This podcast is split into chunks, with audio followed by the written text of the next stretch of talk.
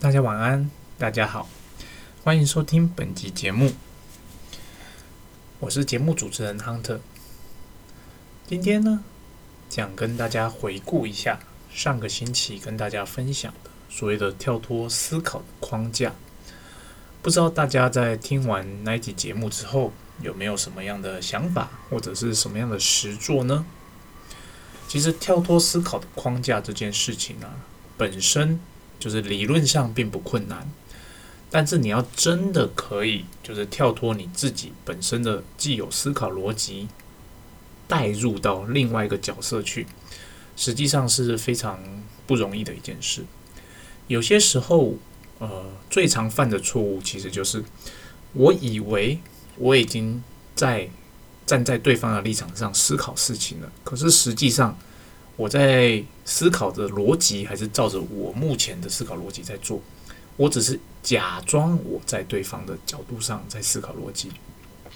那讲到这边，不知道呃大家听不听得明白？哦，呃，这个就是我们在做框架，就是你在定义所谓的思考的框架的时候，有一个要特别注意的地方。我们最怕的就是，好我。我做了这件事情，可是其实这件事情它并没有跳脱出你原本的框架，你还是用你既有的思考方式来假装你用对方的思考方式思考，这个时候会发生什么问题呢？哦，举例来说，假设我是我的代理商，哦，那我到底会需要原厂供应商这边提供怎么样的服务，或者是针对 A 设备，我要提供怎么样的新功能，我才能够。呃，可以销售的更好。我现在是原厂，我假装我是我的代理商，我就去思考事情。嗯，我们公司最近有推出了一个 A 的功能，那我假装我是我的代理商，我在想，嗯，我需要这个 A 的功能，因为这个 A 的功能帮助了原本的功能，加强了所谓的设备的稳定性，而且它加强了互联网的功能。所以有了这个功能之后，我可以更好的销售。那这个 A 功能是我想要的。好，听到这边，其实很容易的去理解，就是说，即使我假装我现在是代理商，可是我在想事情的部分，我还是从公司的角度去出发，因为我加了这个 A 的功能。那我是当我跳脱，假装我要跳脱我的角色到代理商的时候，我会在想，因这个 A 功能是我需要的，因为我的市场啊，可能竞争对手都没有这个功能。如果我有这个功能的话，我可以更有效的拉开我跟对手的差距，所以这个功能是不错的啊，是我想要的。那我再回来，假装我再跳回到我原本的思考框架，我得到的结论就会是：对，这个 A 功能很棒，我们应该全面的推广推广这个 A 功能到这个市场去。哦，其实这样的思考逻辑，你并没有跳出你原本的思考框架。你还是在你原本的框架内在想事情，你只是呃怎么讲？你换了一个角度去诠释你想要推 A 功能的这个事情哦。它真正的跳脱应该是怎么样呢？我重新示范一次。我现在是，我现在是我自己啊，我现在是我的代理商。我这个市场呢，我所有的产品竞争对手里面。都没有所谓的互联网的功能，那这个互联网的功能是不是有办法让我在市场中脱颖而出呢？我不太确定，但是呢，我发现的事实就是，啊，竞争对手并没有在做这一块，竞争对手没有在做这一块。如果我有这一块，就我多了这个功能，我可能可以打败竞争对手。可是这是建立在我假设市场上有这个需求的时候。那市场上目前并没有这样的设备出现，是不是市场根本没有这个需求？那我还不确定这个功能有没有效。如果原厂那边可以让我知道说这个功能确实是市场上可以打败其他对手的呃一个利器，它确实说它装了这个 A 的增加互联网的功能，可以让我的产品在效能上有所提升的话。那也许它是一个很棒的什么升级版，可是呢，我再换个角度想，有可能是我们这个市场的网络连线并没有那么的普及，造成我所有工厂里面的设备，即便具备这个功能，其实它也是没有办法达到它原本想发挥的功能。是不是因为这个原因，所以即使我加了互联网的这个功能，我还是没有办法打出跟市场上其他的差异呢？因为环境上不允许。嗯，这个可能不是我现阶段想要的功能。我想要的可能是 B 功能。那如果我这个系统可以做自我检测哦，就是设备运行的一段时间，我可以自己知道说，嗯，我该保养了，我会跳出通知。这样的功能可能更符合我的需求。好，我们回到我原本的角色。我原本公司是想要推出一个互联网的功能，因为我们看到的这个是商机，对手都没有。但是当我真的带入到我是代理商角色，我要卖这个产品的时候，我会去思考的不是说这个功能，诶，我真的跟其他对手没有，那我加了我就多了一个卖点，不是？我会去思考的事情是说，这个市场上其他对手都没有这个东西，是因为他们还没有做到吗？还是说市场上有其他的因素，所以说这个东西其实在我的这个市场，它其实并不会成为一个卖点。就算我多了这个功能，市场上也不会买单。它可能是因为外在环境的因素，它的网络普及率不高。哦，工厂办公室可能有网络，但是工厂端没有。那我设备是装在工厂的，所以说我如果要可以好好的应用这个功能，就变成说我工厂要装网络。那是不是这件事情对大部分工厂而言是太前卫了呢？那如果是这样的话，我觉得我如果硬要推这个功能，基本上我没有办法拉开跟对手的差距。那可能，如果我的设备可以有自我检测的机制，它定时的跳出提醒，说：“诶，你已经运转了两万个小时，哦，你该做哪些保养了？”有这样的功能的话，我觉得反而是更好的。其实这就是你真的有在跳脱出你的思考逻辑的时候，你就不会呃硬想要推你新推出的功能给对方。很多时候，当我们是原厂制造商的时候，这是很容易犯的错误。我们觉得这个功能很棒。那这个功能很棒，你业务就是要去推广哦。那你有没有好好的介绍这个功能给你的代理商呢？当然，我们身为业务一定会做。可是呢，这个功能我们在开发推出的时候，到底有没有做过市场的调查？这个是不是适合那一个市场？它可能适合 A 市场，但是它不一定适合 B 市场或 C 市场。那你要硬要在 B、C 市场推这个功能，它的结果就是，其实它拉不开差距。而你多了这个互联网的功能，你的成本或售价可能又提高了，你反而造成你的代理商更难销售。哦，这就是我们在思考一些事情的时候，我能不能真的完全跳脱出我的主观意识，是真的带入对方的角色去思考所带来的优缺点。好，以上是根据上一集的补充。那我今天要分享的其实是一个故事。什么故事呢？是我。开发的故事，那看时间哦，我在嗯，分别有两个很类似的啊，true story 想跟大家分享。在两三年前，我第一次拜访爱沙尼亚，拜访爱沙尼的尼亚的时候，我去之前，我当然会先做功课，先约当地的代理商，我手上就会有三到四间的名单。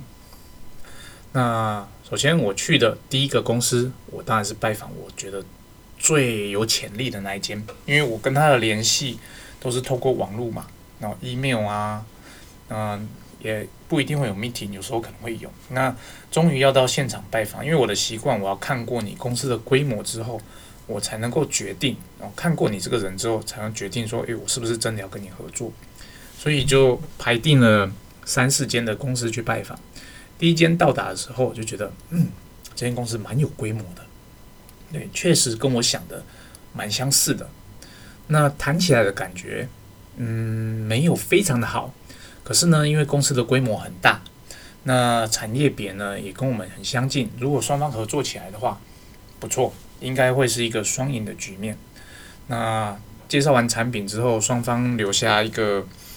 怎么讲？不算是 commitment，就是不是一个承诺，就是诶，我们彼此都有兴趣，那我们后续要继续联络，然后看怎么样。因为当下并没有非常的笃定，所以也就没有做出一些比较积极的争取哦的一些条件。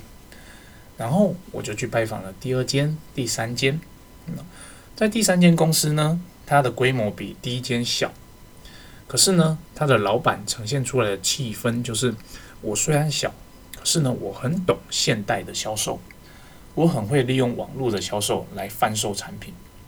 那他就跟我介绍了一些他用的销售的方式，跟过往成功的故事，不好意思，以及他想要呃用什么样的方式推销我们的产品。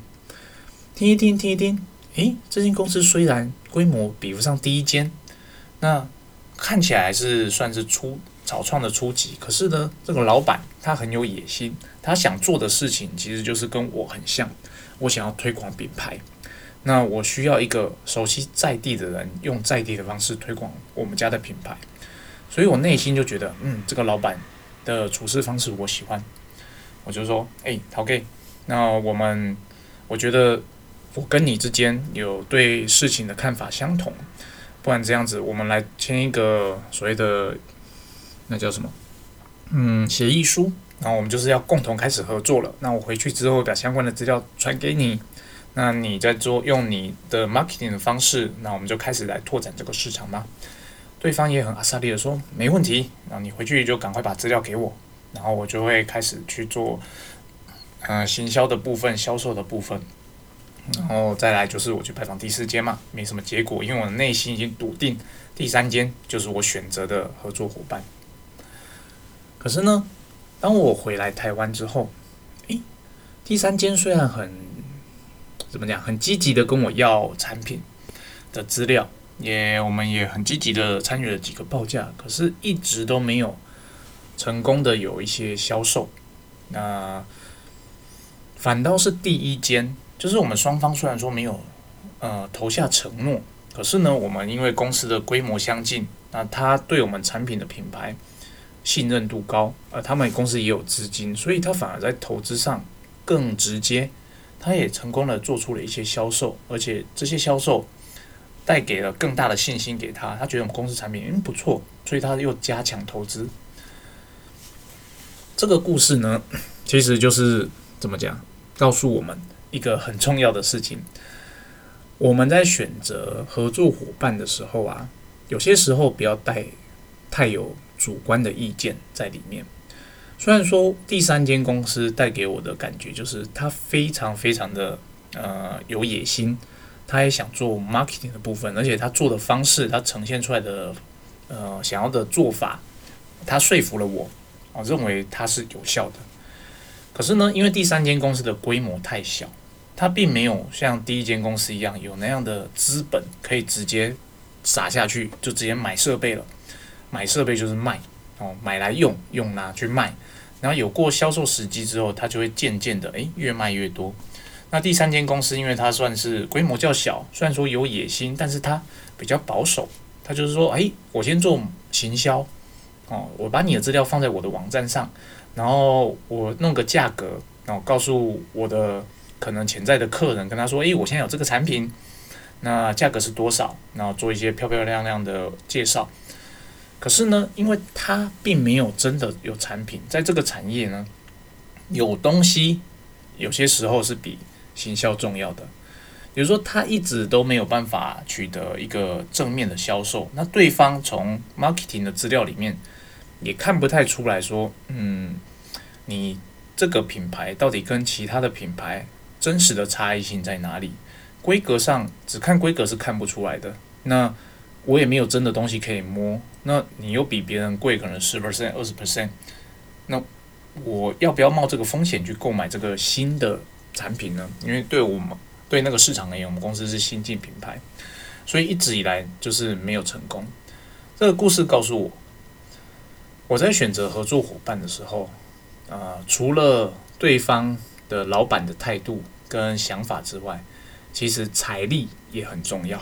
哦，不是说财力是必备的，也不是说一定要找大公司，只是说他至少要有一个基本的财力，他要至少可以哦承担说承诺了，他会购买一个所谓的 demo machine 的这个财力啊，至少在我们这个产业销售上才会比较成功。那在门当户对的情况下。购买一个 demo machine 的风险是他可以承受的哦，就算失败了，他损失的也不会很大。啊，对我而言，我只要成功的销售到那个区域，啊，我认为我家的品质是会被市场所接受与认可的，哦，所以在这种情况下，它才会是一个双赢的局面。那我一开始就是太执着于说我想要做的是品牌的行销，那品牌行销的部分，基本上我在那个市场，因为还没有时机，所以呢太急躁，太急躁了，所以就变成说在爱沙尼亚这个市场啊。初期，呃，浪费了一年多的时间哦，因为在跟第三间公司在搞这些 marketing 的东西，但回过头来还是发现脚踏实地的一台一台的销售，更能够创造出市场对这个品牌的信任度。啊这是我要分享的第一个故事。第二个故事呢，有一点类似，有一点类似，在另外一个国家，那奥地利。当时呢，去拜访这个国家的时候啊。其实也是一样，哦，都会先做功课，刚刚这个国家有哪些公司是值得去拜访的，而且或者是已经有跟我们接洽，但是还没有做有成功销售的，那我就排了几间，排了几间。首先第一间去了，哎，是一个很漂亮的都市。那在这个城市里面，哦，接待我的人是个年轻人，他英文讲得很好，那。他的年纪蛮小的，二十几岁。他说：“诶，欢迎你来我们国家，那很高兴你过来。我们有做过 study，我们觉得你们家的产品不错。那但是呢，因为我们对你们产品不了解，你能不能对呃更深入的介绍呢？我会安排我们的老板要一起来旁听。然后就去了他们公司做了产品的介绍。然后介绍完之后，他们也很直接的说：嗯，你们产品这样看起来不错。”那我这边有一个设备，刚好是你们家所贩售的这种设机器，那它准备要淘汰。我们打算在这个地方放一台哦，我们公司的设备。那希望我们可以从这边开始哦，这台是 demo machine，同时也是我们的生产设备。希望从这台设备开始呢，我们就可以开始合作销售哦，在这个区域卖我们公司的产品。然后我就听一听，诶，觉得不错啊，这间公司感觉蛮好的，对，那也蛮有意愿、积极的。那跟我联系的这个年轻人呢，嗯，刚到公司不久，好像，但是老板好像给他授权蛮多的，所以我就觉得，嗯，好啊，我们既然有意愿合作的话，那我回去会很积极的跟你再做后续的讨论。那我们就一起共进午餐，然后就就结束了这个旅程。啊，因为我的旅行都是安排的蛮紧密的啦，我可能就一天一城一个城市，啊，今天这边开完会，明天就到另外一个城市去了，所以就跟他说拜拜。第二天，我就搭着车到另外一个城市去，那安排的另外一个代理商，不是代理商，不好意思，就是另外一个客人，就是可能是未来潜在的代理商。诶，这间公司去之后发现，诶也不错，这个老板。他原本就是在我们这个产业的，他现在也在卖我们这个产业的设备。他是 只是说他现在贩售的是别的品牌的产品。那他就是在网站上看到我们公司的产品，觉得嗯蛮有兴趣的，而且刚好我我又想要来拜访，所以双方就安排了这次的会面。在介绍之后呢，我也做了产品的比较，就是我跟他目前代理产品的比较，让他知道说，诶，谁优谁劣。而且他也很明白的告诉我，他对他现在代理产品的品质不满意。以往是很满意的，但是因为这个，他现在在代理的这个品牌呢，他将他的制造地从欧洲移到了印度去，那就变得他的品质呃降低很多，会有很多很多的小问题出现。那我内心就觉得哇，这真是个太好的机会了啊！像这种客人，我就是要好好的把握住。我当下我就跟他说：“诶，那我们来合作吧。那我们产品的价格跟你现在代理产品的价格，你可不可以让我知道说大概差距多少呢？”然后我就做一个报价给他说：“嗯，看起来差不多，然后，在正负十个 percent 之内。”我说：“好啊，那既然我们初期合作，初期的售价都可以谈，只要你呃有过用过我们的产品，我相信你会对我们的品质有所满意。”然后谈完之后啊，双方当然就是去吃个饭啊，聊聊天啊，培养关系。哦，他也介绍他的儿子给我认识。我想说啊，这里问啊，这间公司就是我未来在奥地利的代理商了。然后就回国了，然后就拜访完几个客人之后就回国了，带着这样的消息回来，然后跟老板报告说，嗯，我觉得这个国家很有机会，然后促成我们呃培养出我们的新的代理商。然后呢，回来之后就很积极的，我就很积极的在追踪，然后这个第二间公司，哎，你好啊，那我们当时讨论的状况怎么样呢？你现在评估完毕了吗？我们可以有下一步了吗？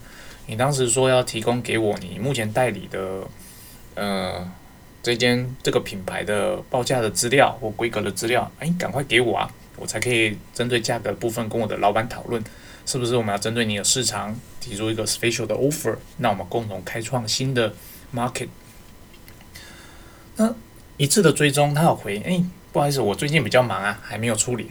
那二次的追踪，哎，sorry sorry，我赶快给你。三次追踪，四次追踪，哎，奇怪，我一直要不到我想要的答案。那但是他其中间有一直要跟我要报价，那我也就报价过去给他了。可是呢？他一直没有对于呃所谓舍弃他原本的代他代理的那个品牌，转向我们这件事做正面的回复。那因为我对他的期待也很大，因为他本身已经在这个市场耕耘很久了。那这种就是我希望找到的客人，而且他对他现在的品牌并不是很满意。那这种只要转过来之后，其实可以很快的接上，很快的有销售。所以暴菊对这间公司抱有很大的期待。但是经过差不多半年、一年，我一直得不到 feedback，啊，我当然就很挫折，觉得哎，奇怪，奈安内是不是他们经济不好？那后来的追踪，他大概也都不太会回复。然后有看他有新销售的 information，诶，还是他原本的品牌啊，他还是继续在卖啊。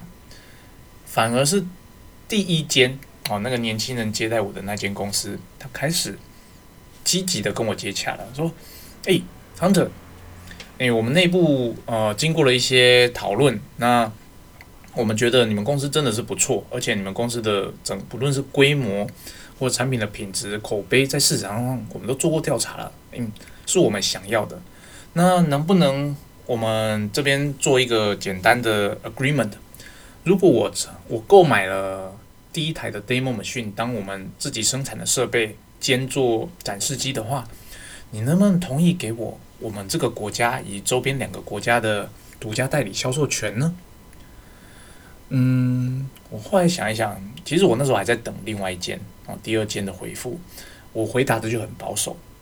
好啊，如果你真的就是呃购买了这台 demo machine，那我们代理销售的部分当然可以谈啊，没有问题哦。你想要什么区域都 OK 啊，只是说你要的区域越大，你要承担的责任就要越多。哦，这点如果你们同意的话，我们都可以谈呢。我没有给出一个承诺。嗯，对方回去讨论了之后，他们说没问题。对，如果我们真的成了合作伙伴的话，我确定哦，我会好好的 push 你们家的产品。而且我们知道，其实销售最重要的就是第一台。那有第一台设备，在我们这个国家是非常重要的，因为。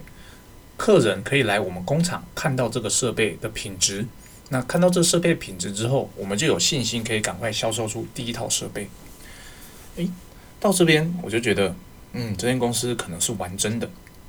然后后续他，我当然有跟他好好的在更深入的讨论啊。最后他说：“诶 h u n t e r 我们现在该真的来走了。很抱歉，因为 COVID-19 的关系，我们的计划延迟了很长的一段时间。”那因为我们国家受到 COVID 的影响很严重，那现在呢情况比较好了，那我们老板决定要继续走下去，那我们确实是想要走向这块的市场，那你能不能帮我写规范书呢？因为我们国家规定，我们要买设备呢，一定要走公开招标，我不能够私私底下的就是决定要买什么，这样的话我们董事会那边是没有办法交代的。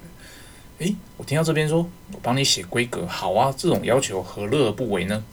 我就用我的角度写了一份，嗯，算是看起来很开放，实际上只有我们家做得到的规范写给他。哦，然后说，诶，这是我写的规格，那哪些重点就是，诶，我 mark 起来，这个只有我们家提提供，或者只有很少数的制造商可以提供。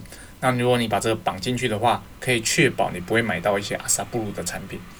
不一定百分之百会买到我们家的产品，但是至少那些比较杂牌的、低阶的一定会被过滤掉。他说好，然后他就回去了。我们来来回回经过了很多次的那个修改，因为他不可能对我写的东西照单全收嘛。但最后一份就是我看过之后，嗯，确实就是照呃我们家的规范去写的，只是他写的再更宽松一点，因为他们可能有法规的关系，不能绑得太明显。然后他就直接跟我谈价格，他说，嗯，虽然说我们必须走公开超标的程序，但其实我们内部已经内定就是要买你们家的设备了。那在报价的部分呢？因为这是 demo machine，你有没有针对 demo machine 给予呃 additional discount 呢？我当然有啊，对我何乐而不为？我如果可以在这个市场卖出第一套设备，基本上就像他说的，嗯，只要我也很有信心，我的设备在这个市场成有只要有出现，人家来看过，人家一定会满意它的品质。所以说有，当然有 special discount。好，那我们就谈完价格之后，好，他说 Hunter。那就 OK 了。那我们什么时候这个案子会公开招标？公开招标之前，当天我会通知你，请你去下载那些标单，然后请务必在投标之前，那些你要写填写的 Yes No 的资料，你正式申送出之前，先寄给我看过。我要确保你提供的资料不会被怎么讲变成无效标。哦，诶，其实它就是公司内定已经是我们公司了。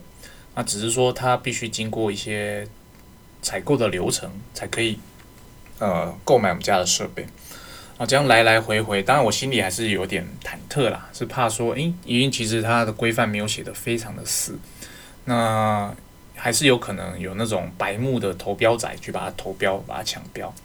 但总之呢，过了一阵子，诶，他来了一封信说，行者太棒了，我们公司已经决定就是向你们购买产品了。那这就是我们合作契机的开始。那我希望这就是我们明年可以针对这个产品在我们国家哦好好的推广出去。对我而言，这当然是一个非常赞的消息，因为我为了开拓欧洲的市场，就是这个产品的诶欧洲市场，我花了非常非常多的心力，好不容易终于有一个呃 positive 的结果。可是呢，听到这边，你有没有觉得？其实这间公司并不是我一开始所锁定的那一间公司啊，它所呈现出来的样貌，我觉得这间公司不错。可是呢，因为它过去并没有在这个我这个 A 产品的这个市场有很深的琢磨，所以我把它放在我的第二选择。反倒是另外一间公司，因为在我这个 A 产品这个市场其实琢磨很久了，我一直对它抱有期待，可是抱有期待反而没有结果。这间。没有抱有很大的期待，可是呢，对方的积极度反而促成了我们彼此变成合作的伙伴。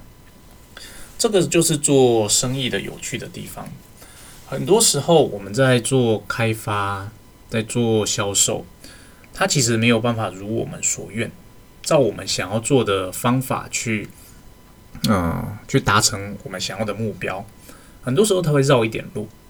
可是这个绕路也是做外销业务的乐趣之一，你才会知道说，原来哦，很多时候我们主观认为的正确的事情，事实上不一定是正确，它可能刚好时机不对，或者是跟你接下来那个人不对，或者只是说，嗯，对方他只是在骗取你的资料，而你没有看出来。可是呢，另外一个有趣的点就是，我们所做过的努力，我们做过的每一个拜访。每一个 present，它其实都累积了我们在当地市场的呃能量。当这个能量累积到足够的时候，有一天它就会开花结果哦。就像这两个案子一样，我们不一定能够所有的事情照着我们的计划走，但我们要做的事情就是努力的，不要放过每一个机会。这是做业务辛苦的地方。但也是做业务有趣的地方。今天故事就跟大家分享到这边啊，希望这两个故事可以给大家一点思考。我有些时候事情如果没有照我们的事情啊，我们的计划走，不要觉得太难过，说不定转个弯，它会有一个更好的结果。那今天就跟大家分享到这边，希望以上的内容对你有所帮助。谢谢大家，晚安。